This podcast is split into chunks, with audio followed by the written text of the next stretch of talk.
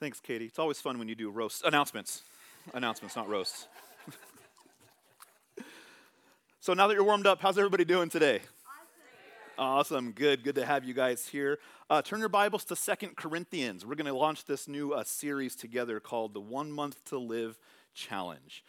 Um, now, this uh, this is a, this is a really fun series, um, a very serious series. And I don't know if anyone here has ever heard of this challenge or read the book before, but um, the book has been out for about ten years now. And I remember doing this uh, challenge a number of years ago when I was still in California. But it's a, it's, it's a great series that helps refocus priorities in life. And uh, the, today what we're going to do is we're going to do kind of this overview over what the whole series is. And then if you join a, a small group, what will happen is on Sunday we'll talk about the next point, and then that Tuesday you will dissect that point in your small group. So the Sunday series and the Tuesday uh, meetings all uh, mesh up and line up and go together. So I encourage everyone to sign up for a group on Tuesday. It's going to be um, a whole lot of fun, and I'm really excited for it. So what would happen if you were given that news? If if that news came, I know it's nothing anyone ever looks forward to, but what, what would change in your life if you found out you had one month left to live? What what would change? I, I'm willing to bet that for just about anybody in this room, if you were told you have one month left, everything would change. The, the way you talked to people, the way you looked at people, the way you walked through life, even your relationship with God, I think everything in that moment would, would have to shift. I, I think it could do anything but shift, right? Uh, many of us, I think, have gone through lots of challenges in life, but I think this would be the biggest challenge of all. And and I do want to be uh, sensitive to people in here. I know that there, you may be someone who, had, maybe you've gotten this news, or you were with someone who's gotten this news, and you've done this with someone for reals before. Not just a, a, a Bible study book challenge, but maybe you've walked this out with somebody. And I want to be sensitive to you today and um, and just, just acknowledge that I know it's hard. I know it's really, really hard. Um, I personally have been there with someone I've loved, being told that they've had just a short time to live, and it's not an easy road to navigate with someone. But the series is not meant to bring up pain.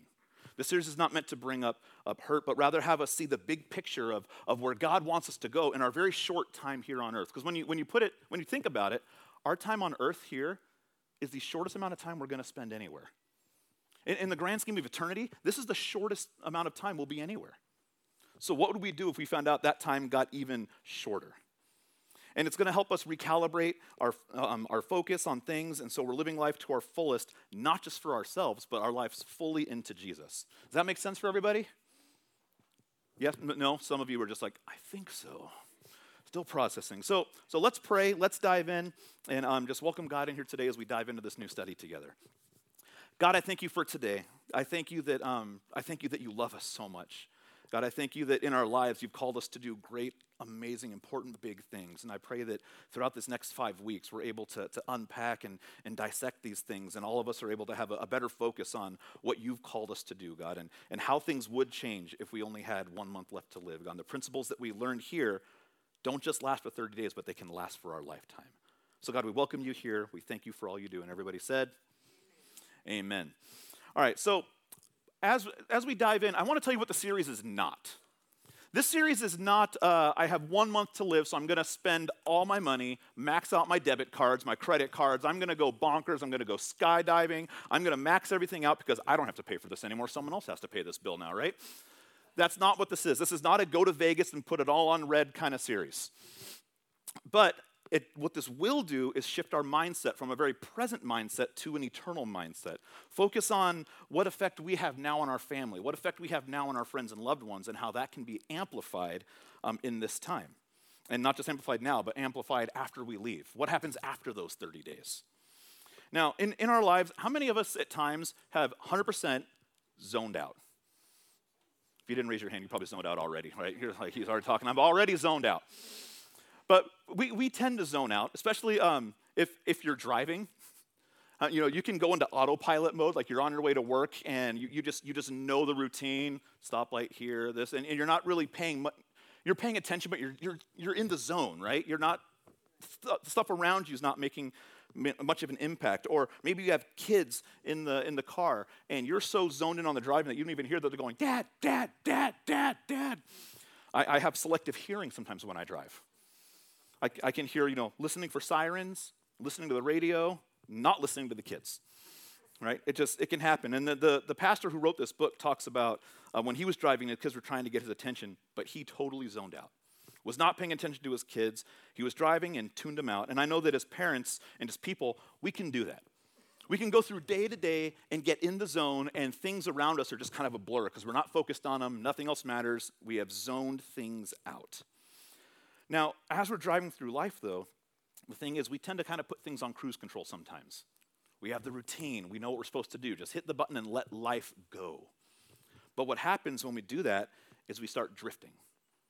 If we're not paying attention to what's happening around us, we're not paying attention to the decisions we make, we can start to drift. And what happens is we start drifting down this road where we make decisions that lead us to regret a whole lot of things that we've done, a whole lot of things that we've said, or a whole lot of things that we haven't done.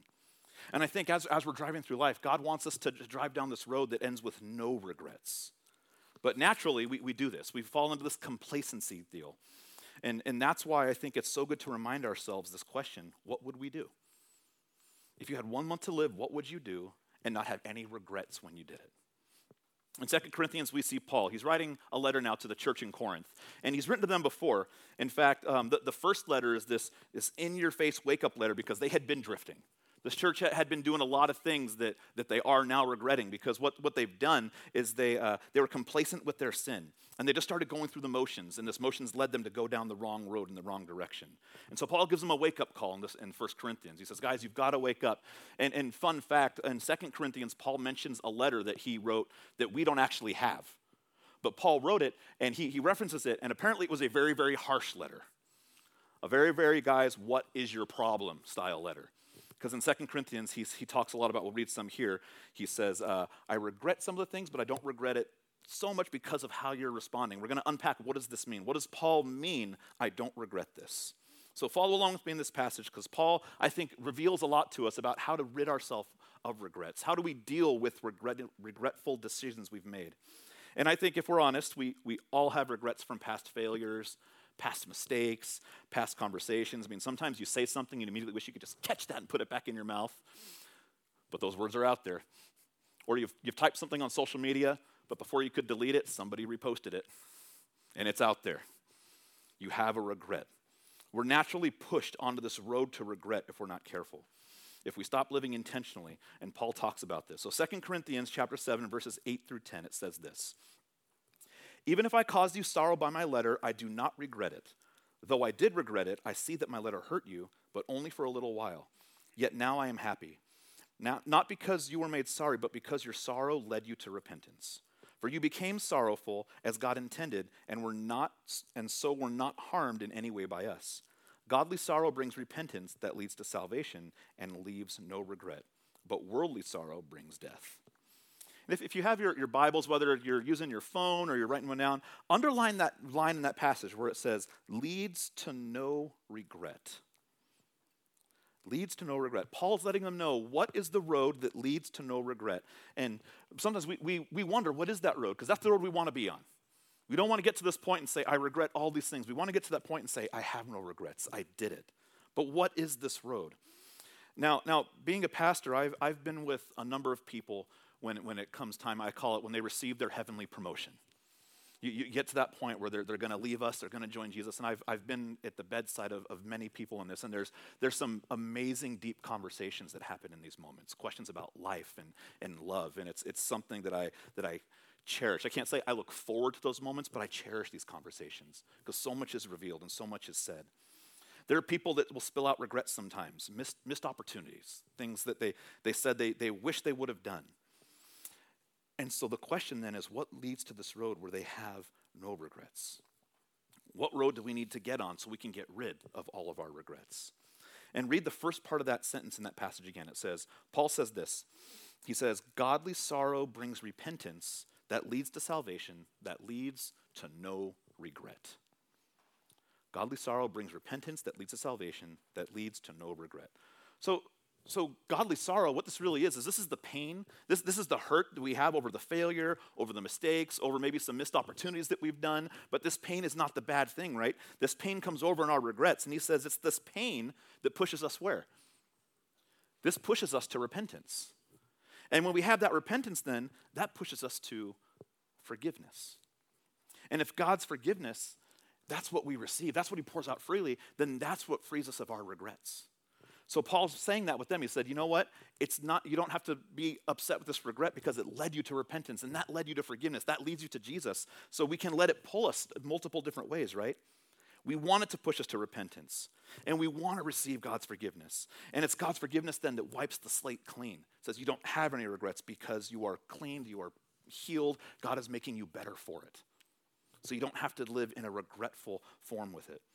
And if you're feeling pale, failure, uh, pain today, if you're feeling pain from some sort of form of a failure, you're feeling pain from some form of decision, don't let that pain drive you away from God. Let that pain drive you to him. Let that pain drive you to him where he can say, hey, we can deal with this now together. Now that you're, you, you see what's happened, I can take this from you. And we can change this and you can be better. You don't have to regret this decision. You get to be better now. God can use that pain to remove things from us. If you're feeling the pain of regret, I think that pain will push us to repentance, just like Paul says, and that's the secret to getting rid of the regret. But I think there's, there's a real misconception when it comes to repentance, though. How many, how many people, when you hear the word repent, get the same image I do sometimes? You get the guy on the corner, sandwich board or a sign, and he's telling you, go to Jesus or just horrible things will happen to you, right? The, the guy's saying, go to Jesus or you're going to burn in hell. We, we, we, I think we, we've all seen those people, and um, and I know that when, when I see those people, man, it it drives me crazy. It, it, it drives me crazy. And when I was in college, there was actually people that would come on campus um, a couple times a year, and they would hold those signs, you know, go to Jesus or burn in hell. You're in college. College is the way of the world. God hates the world, so God hates you. Repent. Like, wow. I was just on my way to class, and, and I actually stopped to have a conversation with one of them. It was a bad choice. I shouldn't have done it. Because they, they started insulting me and, and going off, and I, was, I, re, I learned really fast I was not going to win this conversation. And they said, if you're going to class, that means you're walking right to hell. And in my mind, I was like, I'm going to chemistry, so this makes sense. I, you're not wrong. But the message was wrong, right? The, the, the message, I mean, there, there, there's truth in the fact that, you know, it's like, you know, go to Jesus or go to hell. It's like, all right, I, I understand that Jesus is the way to heaven, but but this communication is not working. This this is, this is not gonna this is not gonna make people fall in love with God. Telling people that God hates them and God hates the world, and I'm just sitting there thinking, what is happening? That sign is not repentance. That sign is not repentance. Repentance is different than maybe a picture that's been painted for so many of us. Repentance in its simplest definition is a complete change of direction. A complete change of direction. That's why what he was saying was bothered me so much. I feel like I feel like the message was totally wrong. If pen, repentance is a literal change of direction, put it this way. Let, let's say you're you decide you're going to drive to Oregon. And you're on the freeway, and I don't know the freeway numbers by heart yet, but you're driving down to Oregon. And let's say you're in the car for an hour and a half or so, and you see a big sign that says, Canada, twenty miles away. You know what you've just been doing? You've been going the wrong way. Total opposite. So what would you have to do? You'd have to get off the freeway, flip around, and start going south. That's repentance. You make a complete change, a one eighty. You are turned around, going the other direction.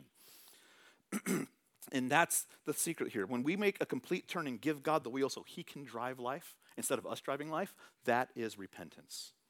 Our regrets can redirect us. Our regrets can lead us to that repentance, to saying, I need to make a change. I need to turn something all the way around.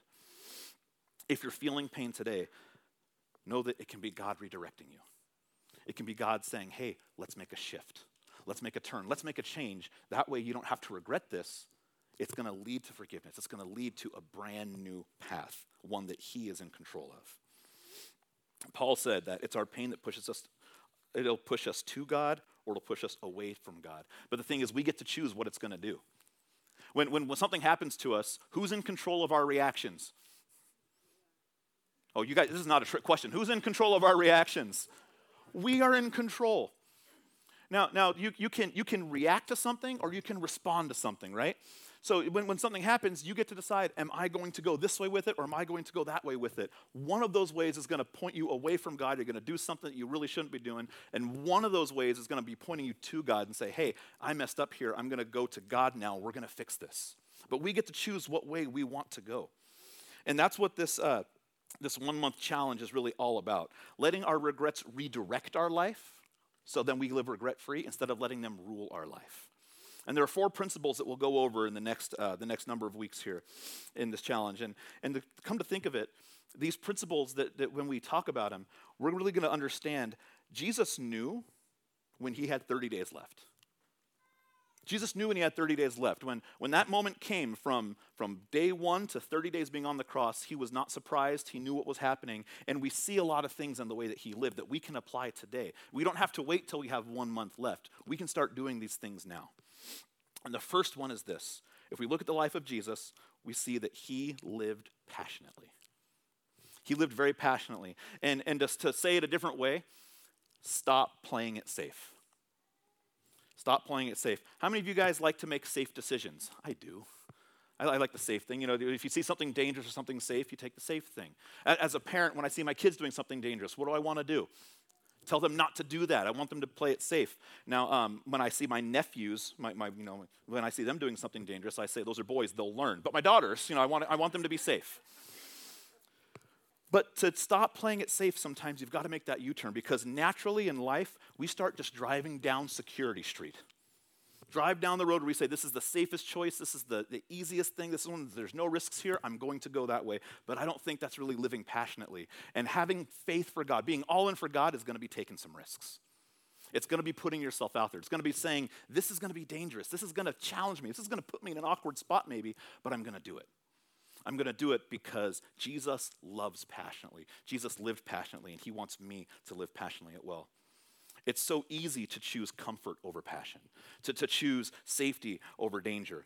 But we were not made to live a comfortable life. We were made to live a passionate life. We were made to be passionate. And I think that when we take risks in faith, we can be filled with the passion that God's placed in our heart and not drift towards that comfort. And, and think about it, how, how naturally it is to, to drift towards comfort. You know what the number one selling recliner in America is called? The Lazy Boy. It is not called, it's not called the hardworking boy. It's not called the dangerous boy. It's not called the adventure boy. The Lazy Boy. We want comfort. We want to be able to go home, turn on the T V, kick back, comfortable, watch the game. It's too soon. It's too soon. We want to watch something that brings us joy. But we, we want this comfort. But but the thing is, our goal in life along this road becomes comfortable, safe, and secure, but that security can become an illusion. The reality is, it's it's like stopping your car in the middle of the freeway going seventy miles an hour. Is it safer to be anywhere going seventy, or is it safer to be somewhere standing still? You would think, well, standing still is fat, you know, safer than traveling, but what if you're standing still in the middle of cars driving around you going seventy-five, eighty miles an hour? That's not a safe place to be. And yeah, I said seventy-five, eighty because in California, that was standard. That's just what we drove. Dri- learning to drive sixty miles an hour here is still something I'm not used to. But I remember once I was with my dad. We're driving down the road, and there was this guy. And you know how sometimes a freeway will just split into two different freeways? We're on the freeway, and there is a car in the middle of the road stopped as we're approaching this, this split. And there's a guy standing outside on the phone looking at the two signs. He thought he was safe. He thought, I'm not in the freeway, I'm kind of in the divide, but he was at a dead stop of cars flying past him. That is not the safest place to be. But he had this illusion, this this, this false this false feeling of, right here, I'm not moving, I am safe. But it was very, very dangerous. He didn't know what way to go, and he had totally stopped. He thought he was he was safe. He was in his little comfort zone. I don't know how he found it there, but he did. But the comfort zone in reality, especially in that situation, that's a death zone. In our lives, a comfort zone can be a spiritual death zone. It could be a place where we're not challenged, we're not moving, we're not active, we're not being passionate, and we just go there and we don't do anything, and our, our life starts to die. And we start doing things, and then we let the regrets take over, and we start wishing we had changed things. Look at this next passage that Jesus uses to describe his generation in Luke seven thirty-one. Jesus went on to say, to what then can I compare to the people of this generation? What are they like? They're like children sitting in the marketplace and calling out to each other. We played the pipe for you, and you did not dance. We sang the dirge, and you did not cry.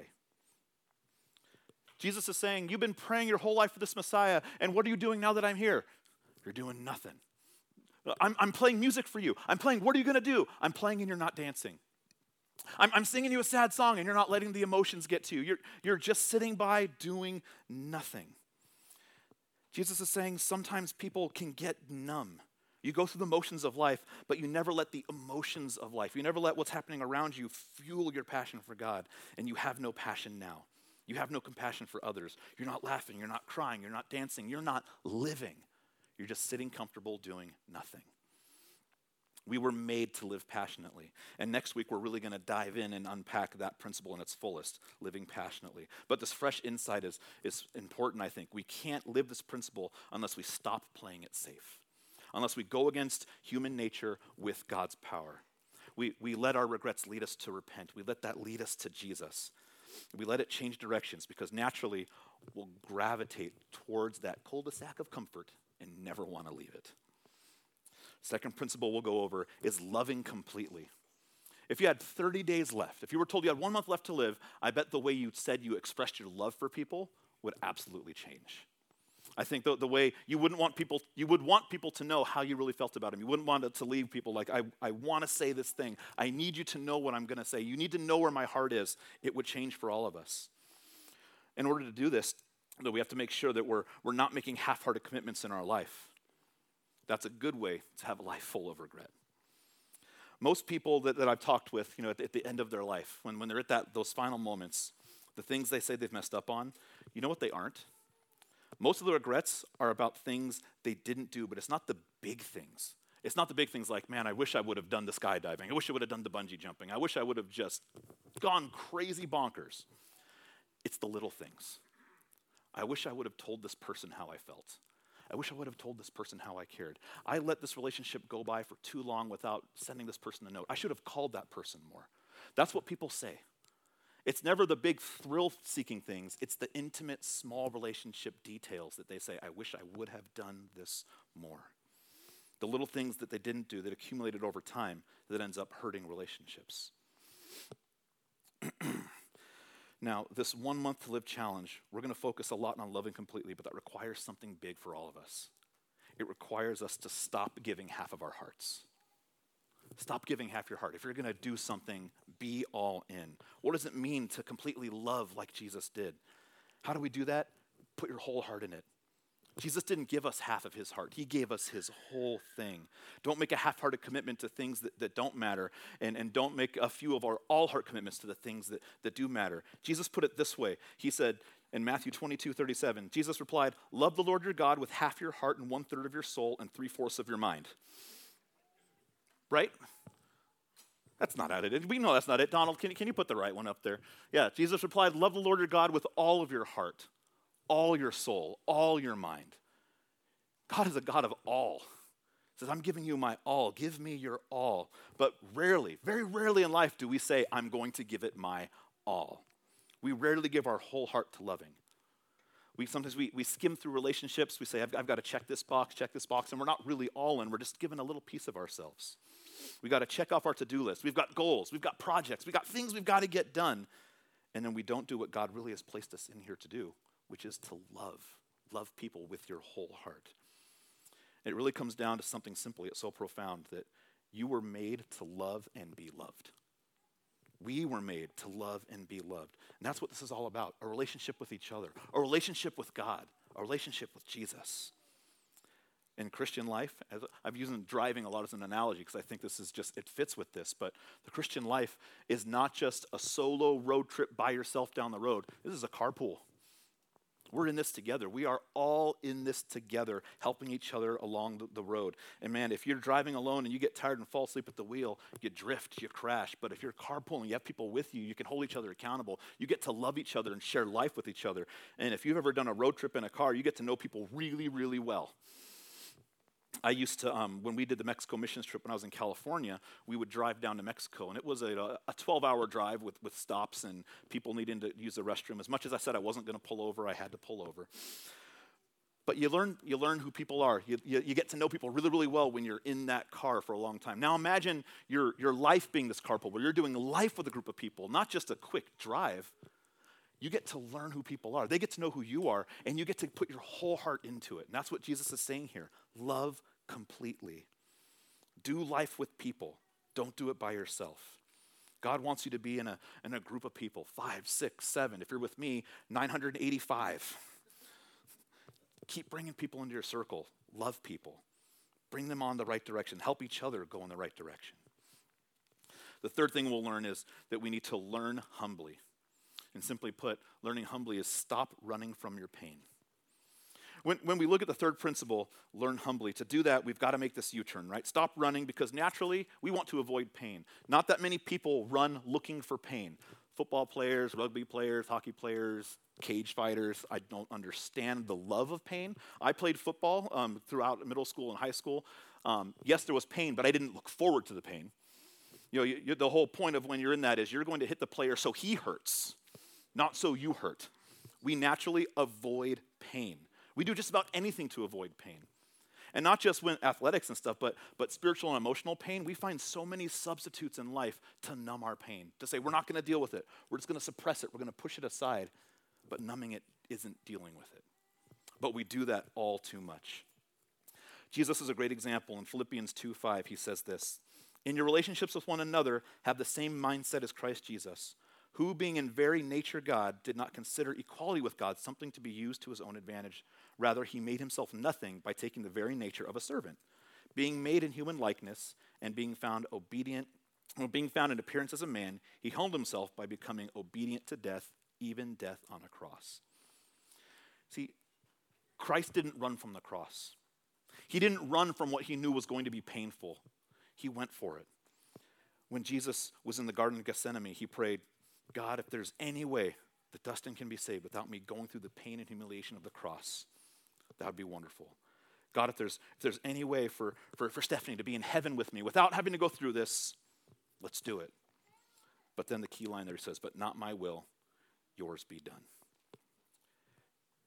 Jesus didn't run from the pain. He knew the pain was coming, but he knew that pain was going to lead to something so wonderful. If Jesus would have ran from his pain, he would have missed his purpose. He would have missed what God called him to do. And I think for us sometimes, if we say, I'm going to I'm going to love completely and this could lead to some pain, if we run from that, we could miss something big that God's going to do in our lives. We could miss something huge that God's going to work on because we say, it's going to hurt and I just don't want to face it. I'm just, I'm just going to keep it bottled up. Second Corinthians seven ten says, "Distress that drives us to God does that. It turns us around. It gets us back in the way of salvation. We never regret that kind of pain, but those who let distress drive them away from God are full of regrets, end up on a deathbed of regrets." He's saying that, that when we embrace the pain, we, we don't run from the pain. These problems can drive us to depend on God instead of turning away from God, and therefore it removes regrets. I mean, let's be honest. If, if we didn't have any problems, if everyone was absolutely perfect, smooth sailing, everything's great, we probably wouldn't be here today. We, we probably wouldn't look, look at, at God's love and say, I need that, because we would say everything is just totally fine without it, right? If we've never had any pain, never any problems, stresses, or pressures, this building would probably be empty right now and every Sunday afterwards. But it's our pain that pushes us into God's arms. When we realize, God, I can't handle this. God, this pain, this, this hurts. I need you. It's our pain that will push us to God, and then we discover his power. We see his fulfillment, his plan, and we see the reason why we were made to be in a relationship with him. And so in using that, God can use our pain to push us to him. But when we run from pain, when we do the opposite, we say, I'm gonna, I'm gonna run away from pain, that's when we end up with the regrets, because we'll try to numb it. We'll try to find something else to deal with it. And I think some of us are even trying to, to run from pain right now, or ignoring it. Act like it's not there. Say, I'm, I'm just gonna, I'm just gonna suppress this, ignore it, I'll get over it, I'll be fine, instead of actually dealing with it. We try to act like there's not a lot of mistakes we've made. There's not a lot of failures that we've gone through. There's not a lot of, of pain or hurt. And we're just making it through life. We're just going to go through the motions. Or there's grief that we haven't dealt with. And take it from someone who suppressed grief for a long time. You've got to deal with it. You've got to process through. You've got to turn, you got to turn it over to God and let God work it through in your life. Or you will end up regretting it. Some of us use things to cover it up. Some people use alcohol to numb the pain. Some people use work. They they say, I'm not going to deal with it. I'm just going to go to work every day, overtime, all day, stay at the office, because you just don't want to deal with things. And you start suppressing it, pushing it aside. You're a workaholic, but that's not dealing with pain. Or maybe you've got a thousands, you've got thousands of acquaintances and you're the life of the party, but you don't have a real connection with someone. You don't have a real friend that you can go with and say, this is who I'm going to share life with, because you're still running from pain. And sometimes God says, stop.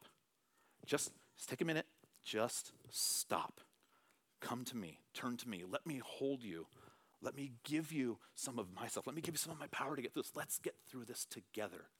But we have to stop and let God do it.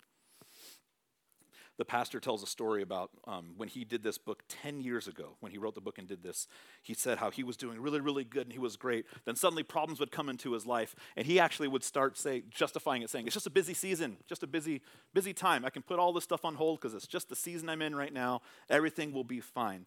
So I don't need to be as intentional as I should be because this season will pass. But if we live life like we only have one month left, guess what? We don't have the luxury of saying anymore. I can do that later.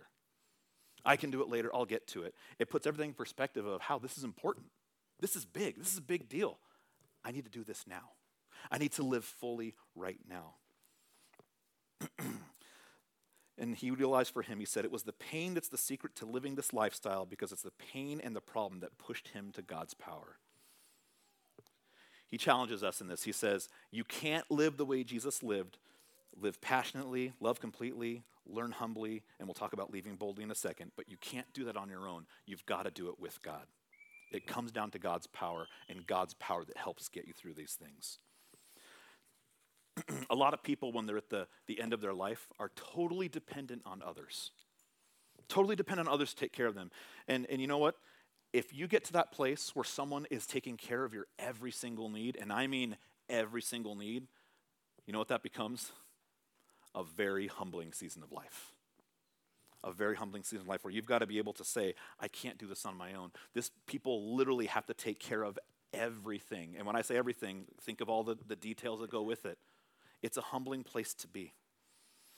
You're relying on them for your physical comfort. You rely on them for, for all these things um, that, that you can't do on your own. And I think that when we come, we need, in our season of life now, we need to learn that we can become totally dependent on God and work with others to meet these needs. We've got to learn humbly to depend on God, humbly to, to let other people into our circle. We've got to have relational, spiritual, and emotional needs that are met first by God and second by our community around us. Physically, it's a hard place to be when you depend on God for every single breath, every single heartbeat, totally dependent, because on one day there's going to be a point where we our bodies can't do it anymore, and we realize we are giving it to God, and he's going to take it, and we get to be with him. Sometimes when we drive down this, this, this road of life, when we get to these points where we say, I don't, I don't want to do this humbly. I, I, I'm in control. I've got this. We're driving, and we hit that ditch. We hit that rocky road. But then we have two choices. We can take Carrie Underwood's advice, car spinning out, Jesus, take the wheel. Or we can say, no, I've got this, and you grab on that wheel and you try to control it yourself. More often than not, when you hit that ditch or you've, you've crashed into something, holding onto the wheel tighter in a spiritual sense does not get you out of this ditch. It doesn't help you out. Sometimes we've got to get to the point where we say, say, God, I need you to take the wheel. And we've got to let God take it. We've got to let him say, you know what? Move out of the driver's seat. Let me help get you out of this ditch. Maybe some of us haven't even hit the ditch or the, the, the manhole or pothole. Maybe some of us are in the ditch right now.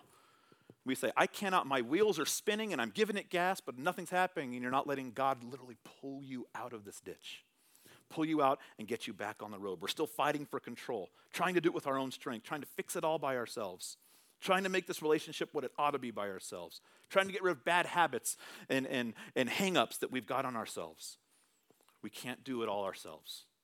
Like sometimes we just can't do it until we give it to God. Let God take control. Surrender your hands up to him. Let his power fuel you. Let his power help you. Let his power forgive you and redeem you, and then fuel your purpose for your life. And lastly, we'll learn that we need to leave boldly. We need to leave boldly. And what that means is stop waiting to live.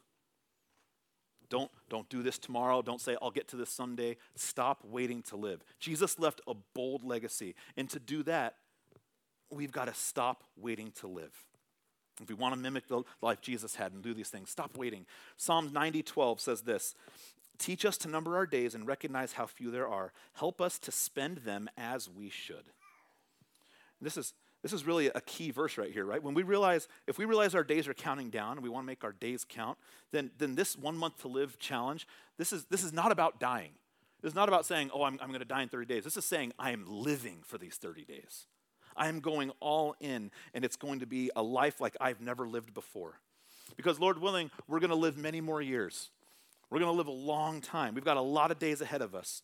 But what I want us to do is if we focus on these challenges, these, these principles for the next thirty days, I think that we'll all experience life like we've never known it before, love like we've never, never known it before, and a purpose maybe like we've never experienced it before. And the great thing is it doesn't have to stop after thirty days. If we do it now, we get to do these for the rest of our life and revolutionize our walk with Jesus and our love for each other. And how does that happen, though? Start today. Absolutely start today. Today, make that phone call that maybe you haven't called someone in a long time. You say, you know what, this person's been on my mind and I keep putting it off. Call them today. Write someone a note today, um, a, a handwritten note. If you don't know what that is, get a piece of paper and a pencil or a pen and write it down. There's things called stamps. We can put in an envelope, right? And give it to the post office and hopefully get to its destination. But do something. Make a, make a decision today to do something to start this challenge off. Maybe you haven't seen someone in twenty-something years, but you're going to see, you're going to see them or communicate with them today. Don't let another day go by. Do it. People at the end of their life sometimes will say, oh man, I wish I'd said this. I wish I'd said that. Decide today, I'm going to say it. I'm going to communicate it. Some, sometimes maybe some of us right now need to do an act of kindness or an act of love for someone in our life. Don't wait till tomorrow to do it. Do it now.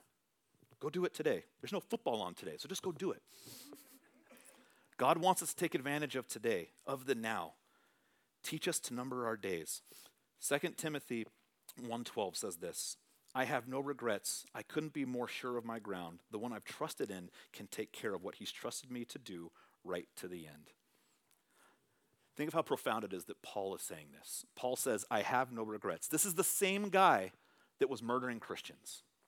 The same guy that was persecuting the church. He is now saying, I have no regrets. How is he able to say that? How is he able to say it? Because he let the pain of his regrets push him to repentance, which pushed him to forgiveness. It pushed him to Jesus. God washed away all of his sins. God washed away his regrets, and God was using him for something incredible.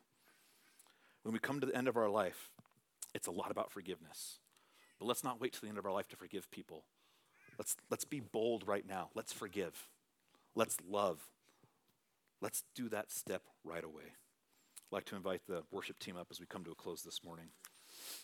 You know, there are people that, that ask, how do I make peace with God when you think you're getting ready to meet him?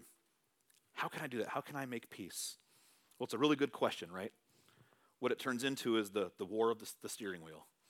If you want to make peace with God, let go of the wheel. Let go of the wheel and let him have control. Tell him that he's the boss. Let him be the boss instead of us trying to be the boss. Don't be at war. It's like God saying, until you surrender and wave the white flag and take your hands off that wheel and move out of the driver's seat, you're going to be at war with me. Do those things. Let me take over.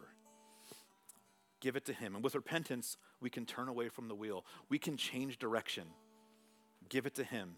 He has the power to shift everything in our lives. Would you stand with me? I'm going to close with this verse today. Ephesians one seven says, because of the sacrifice of the Messiah, his blood poured out on the altar of the cross, we're a free people, free of penalties and punishments chalked up by all of our misdeeds, and not just barely free either, abundantly free. That's huge. Abundantly free. Abundantly free from regrets. Abundantly free from decisions that you think are going to linger with you for the rest of your life. When we give them to God, we are free. Don't let regret, don't let decisions you've made push you away from God. Let them push you to God. Let him deal with it.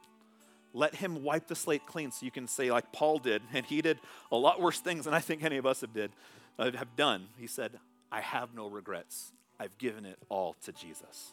Amen. God, I thank you so much for today. God, I thank you that you're the God of the second chance, the third chance, the fourth chance. God, the, all these chances. You love us through it all. And I pray, God, that we, we learn to do these things today, God. We, we live passionately, God. We leave boldly. We learn humbly. God, we give it all to you. We don't have regrets because we know that when we do things, we can give them to you. You can shift it to be the most amazing transformation in our lives. So God, I pray here that we don't stop. We start now. We learn to love you with all we've got because you love us with all you've got. We thank you. We love you. And everybody said, amen. Amen.